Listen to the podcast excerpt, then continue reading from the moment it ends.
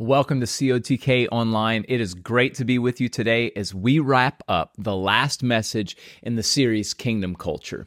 This whole message was born out of the prayer that Jesus said that we are to pray. This is how we're to pray in Matthew chapter 6. You probably know it. Our Father who art in heaven, hallowed be thy name.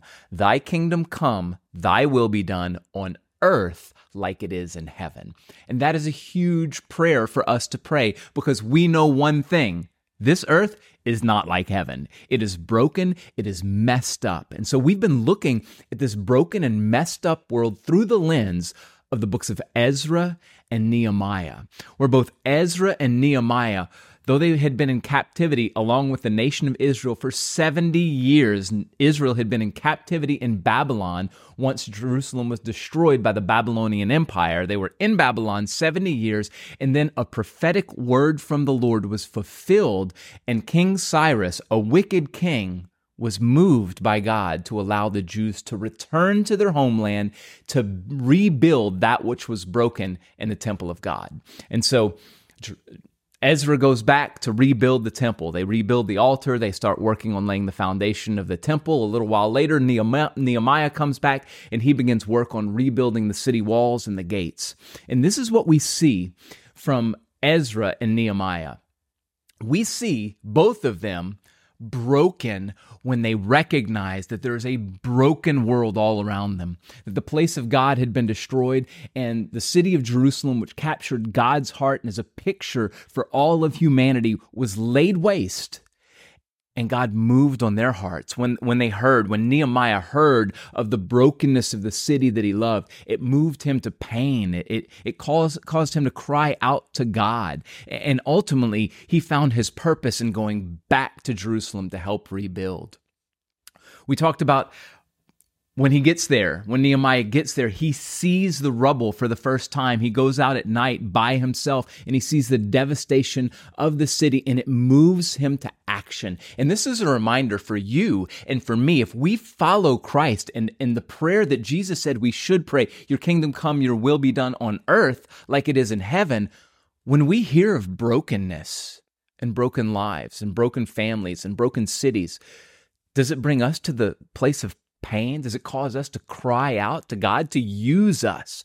Does does the brokenness that we see around us in people's lives and garbage littering the streets after a storm or people who are destitute, does that set us in motion or do we just stay apathetic?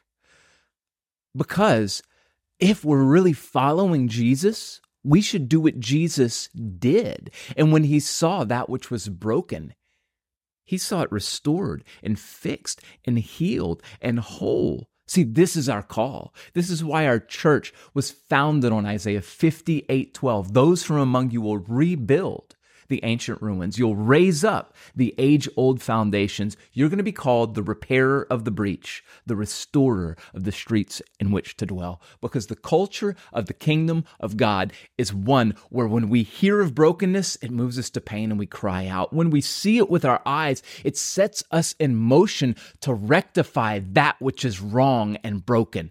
This is the core of who we are. And then last week, we talked about what it meant practically to have a culture of the kingdom of God in our church, in our lives, in our hearts. What's that look like? And it was three simple things.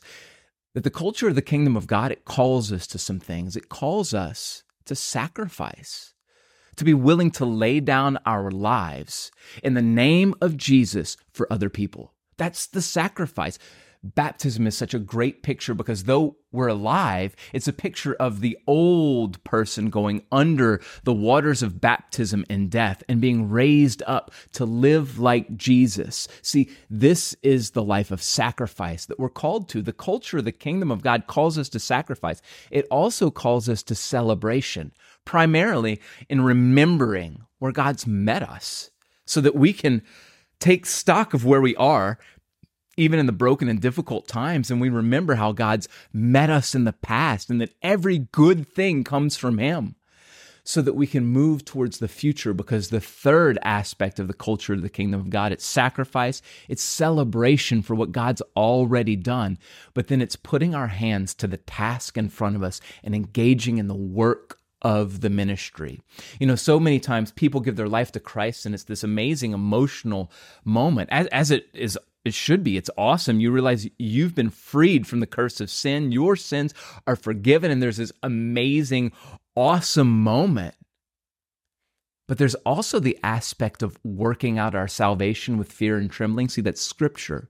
But that doesn't mean that what we do makes us right with God. No, see, Jesus did that on the cross. But when we truly have an encounter with Him, it transforms us. So we want to put our hands to the brokenness of this world to see it made whole because of Jesus in us and through us. So today we're wrapping up this series, Kingdom Culture, on how to build it. How to build it. Those from among you will rebuild because we live in a broken world. Those from among you will raise up the age old foundations. Why? Because they've been knocked down. We'll be called the repairer, the restorer, because things that are broken need to be fixed. Things that, that, that have lost what they once were need to be restored. See, this is our call. So, how do we build that culture? Well, first, we need to recognize that the enemy actively works against us. Anytime we say, God, I'm going to be used by you to, to raise up, to rebuild, to repair, to restore, guess what? The enemy is going to come against you because he does not want to see things on earth look like heaven. Quite the opposite. He wants things on earth to look like hell. There's actually even one of the, the principles of entropy that if you leave something in this broken world to itself, it will ultimately, slowly, and sometimes quickly degrade. If you leave perishable food out. It's going to smell really bad in just a few days. If this beautiful room that I'm in, if we just shuttered it up for 200 years, sealed it up and came back, it wouldn't look like it does right now, even though nothing came in and nothing came out because everything's in a constant state of decay. So when we, as followers of Jesus, fulfill the mandate and the call to see heaven come down to earth, hell lines up against us. And it sure did for the two characters that we talked about, the, the two historical figures that we see in the Bible, Ezra and Nehemiah, that were called to rebuild. In fact, in Ezra chapter 4, as they are rebuilding the temple, this is what we see in verse 1 of chapter 4 in Ezra. It says, The enemies of Judah and Benjamin heard that the exiles were rebuilding the temple of the Lord, the God of Israel. So they approached Zerubbabel, who was the the chief that was leading it, and the other leaders and said, Let us build with you, because the tactic of the enemy is always to be right there with you, to build alongside you, just in case maybe he has an opportunity to sabotage what God's doing in your life.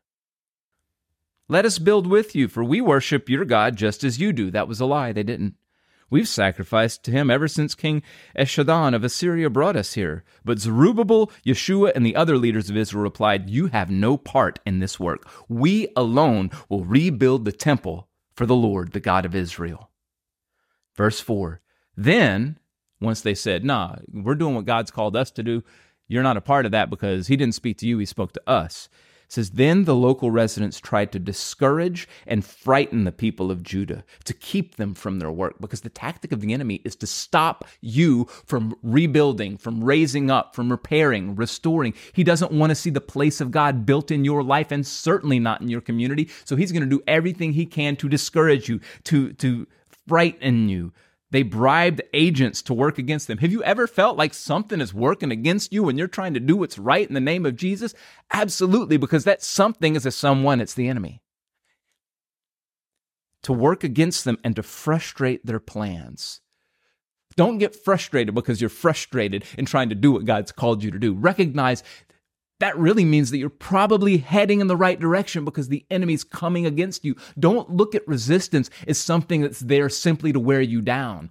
It's called resistance training in the natural world, and bodybuilders know all about it. People who are who are athletes know about resistance training because that's what makes you stronger. And though you may hate to go work out. If you do it consistently, you're going to be stronger, you're going to be better, you're going to be faster, you're going to be healthier. And the same principle in the physical is true for us in the spiritual. When the enemy attacks, don't let it put you on your butt and don't stop.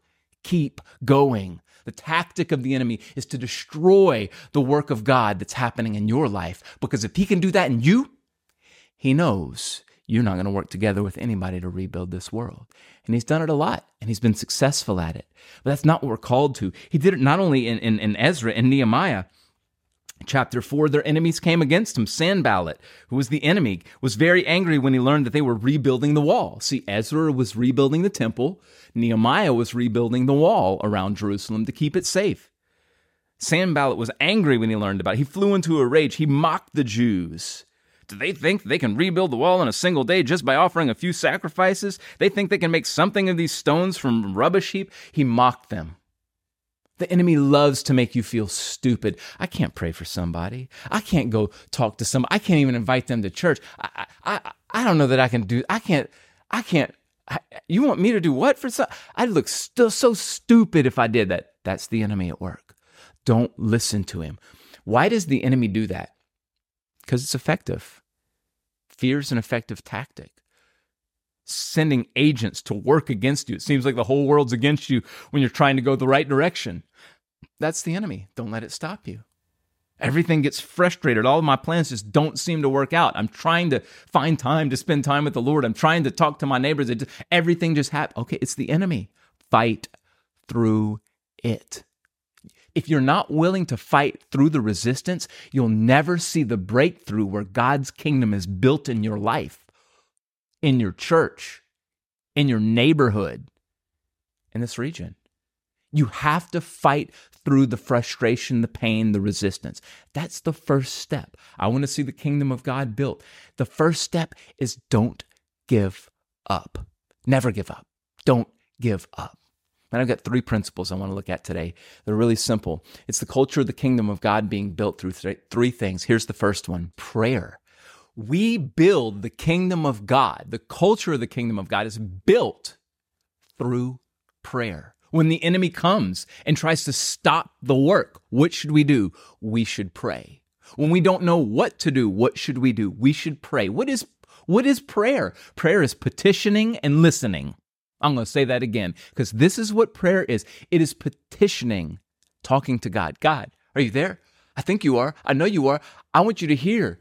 And then it's listening because you need to listen to what he's speaking to you. You just need to have an open heart, an open mind. And you need to take some time where you're quiet, where you're tuned in, just like you would an old school radio. Remember, maybe you've seen those radios with the dial.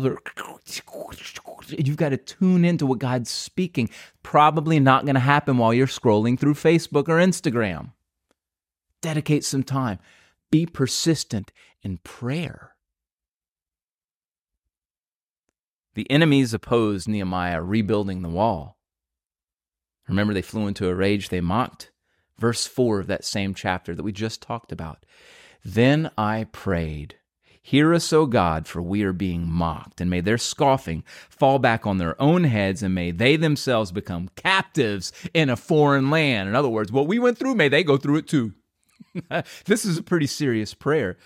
Do not ignore their guilt. Do not blot out their sins. They provoked you to anger here in front of the builders. Nehemiah is upset. He's frustrated, but he doesn't retaliate against them. He takes the frustration, the pain, the shame, because that's mocking, and he brings it to the Lord. He says, God, turn it around on him. How is the kingdom of God built in our lives, in our church and community? Prayer. Prayer. I'm, I'm wearing this right here, I don't know if you can see it, it says pray first. Because one of the initiatives that we're taking as a church is to pray first. Take it to the Lord. You, apparently, it's okay. God, turn it around on them. we were captives in a foreign land. Lord, do it to them. Maybe it'll get them to the place where they see that it's worth building your kingdom. We have to be people of prayer. James 5:16 says this. Actually, I'm going to go back a little further than 516. It says, Are any of you suffering hardships? You should pray. I'm going to read that again because it's pretty important. Are any of you suffering hardships? You should pray. Pray because it makes a difference. Confess your sins to each other and pray for each other so that you may be healed. We want to see a broken world come to restoration and healing, but it's not going to happen unless we ourselves have been healed. How does that happen? Confessing our sins, turning from them, pray, having other people pray with us, praying for others, because that's where healing comes from. Forgiveness comes from heaven and what Jesus did on the cross. But healing, God uses people and prayer. Are you a person of prayer? Because this is how the kingdom of God is built in prayer. The second thing, the kingdom of God is built through prophecy. Okay, what does that mean? Like, I, I didn't know there were like Old Testament prophets. What is a prophetic word from the Lord? What is that? What is that word of prophecy? Well, let's go ahead and look at, at Ezra chapter 5. The work had stopped, the enemy had won.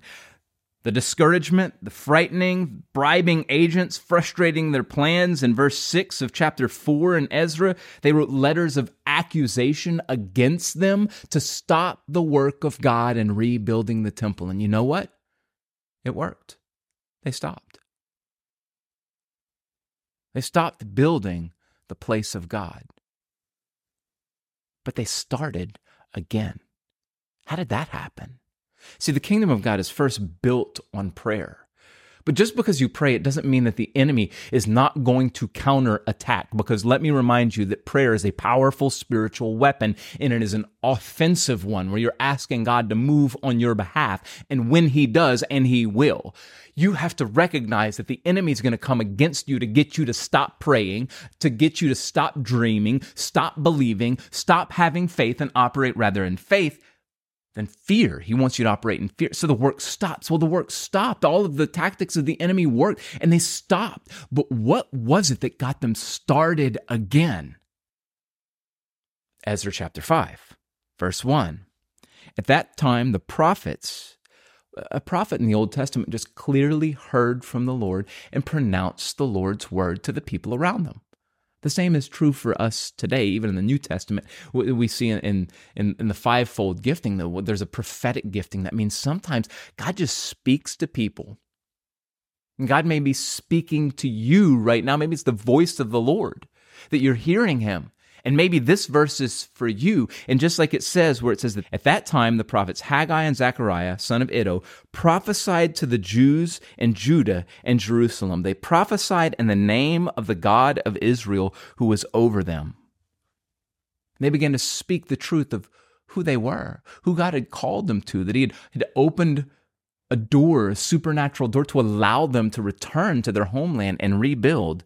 And in verse 2, it says, Zerubbabel, responded by starting again to rebuild the temple of God in Jerusalem. And the prophets of God were with him and helped them. There's a prophetic word. That's not the only time. We see in Nehemiah chapter 4 in verse 14 of chapter 4, once they had stopped the work, and then remember, Nehemiah prays and says, Hear us, O God, we're being mocked. And they're about to stop that work. And then uh, this is what we see.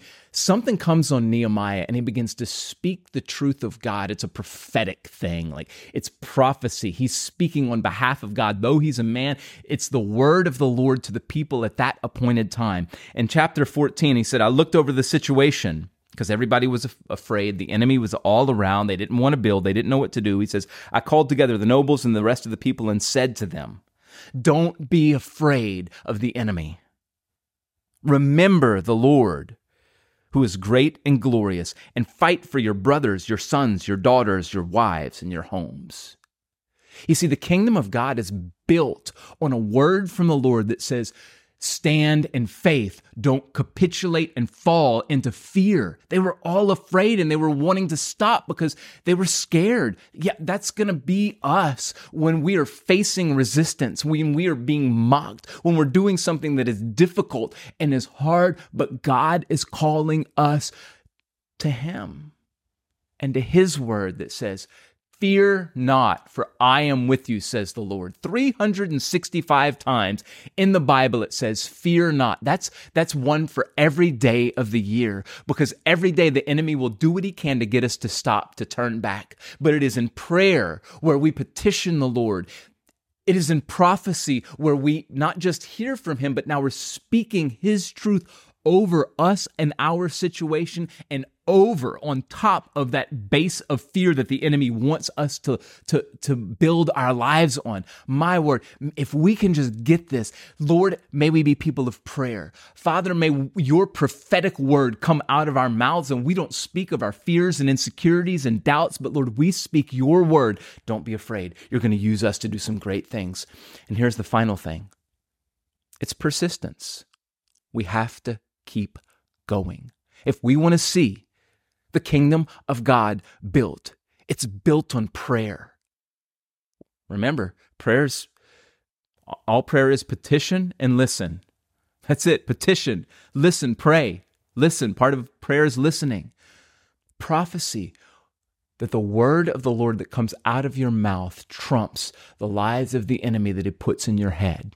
See, the tactic of the enemy is to get you to reverse that you begin speaking the lies and thinking on the word of God. But when you get to the place where you're speaking the word of God and that thought of the enemy comes, but you 2 Corinthians 10 5, it which says you take all those thoughts captive to the obedience of Christ and you crumple that thought up and throw it away, that's where you build the kingdom of God because you've started in prayer, you've continued in prophecy, and then you're living in persistence. That means you never give up. Jesus told a parable about this. Actually, he told a couple that there was an unrighteous judge and this lady wanted justice. And so she kept petitioning him, petitioning him.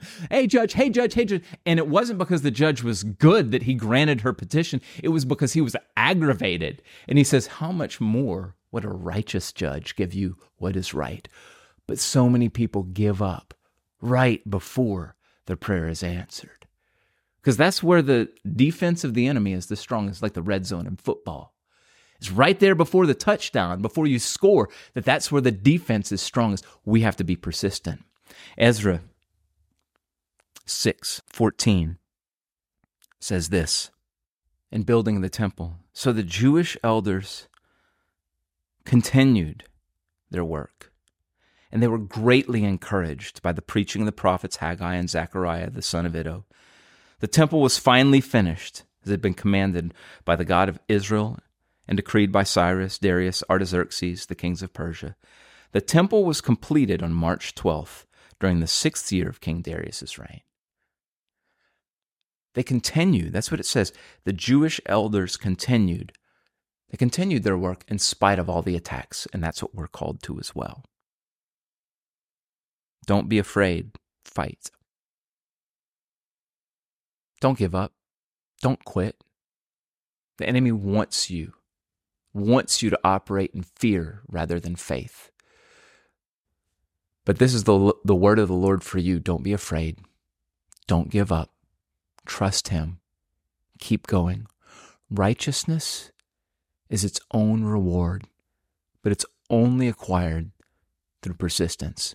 Keep going in prayer and the prophetic word from the Lord to you that, that scripture that he's given you. Maybe it's a life scripture. Maybe it's something that he's highlighted. Maybe it's something that he's spoken to you. Hold on to it and see the kingdom of God built in your life, knowing that that is the first step. And then it's in the world around you. That's what God's called us to.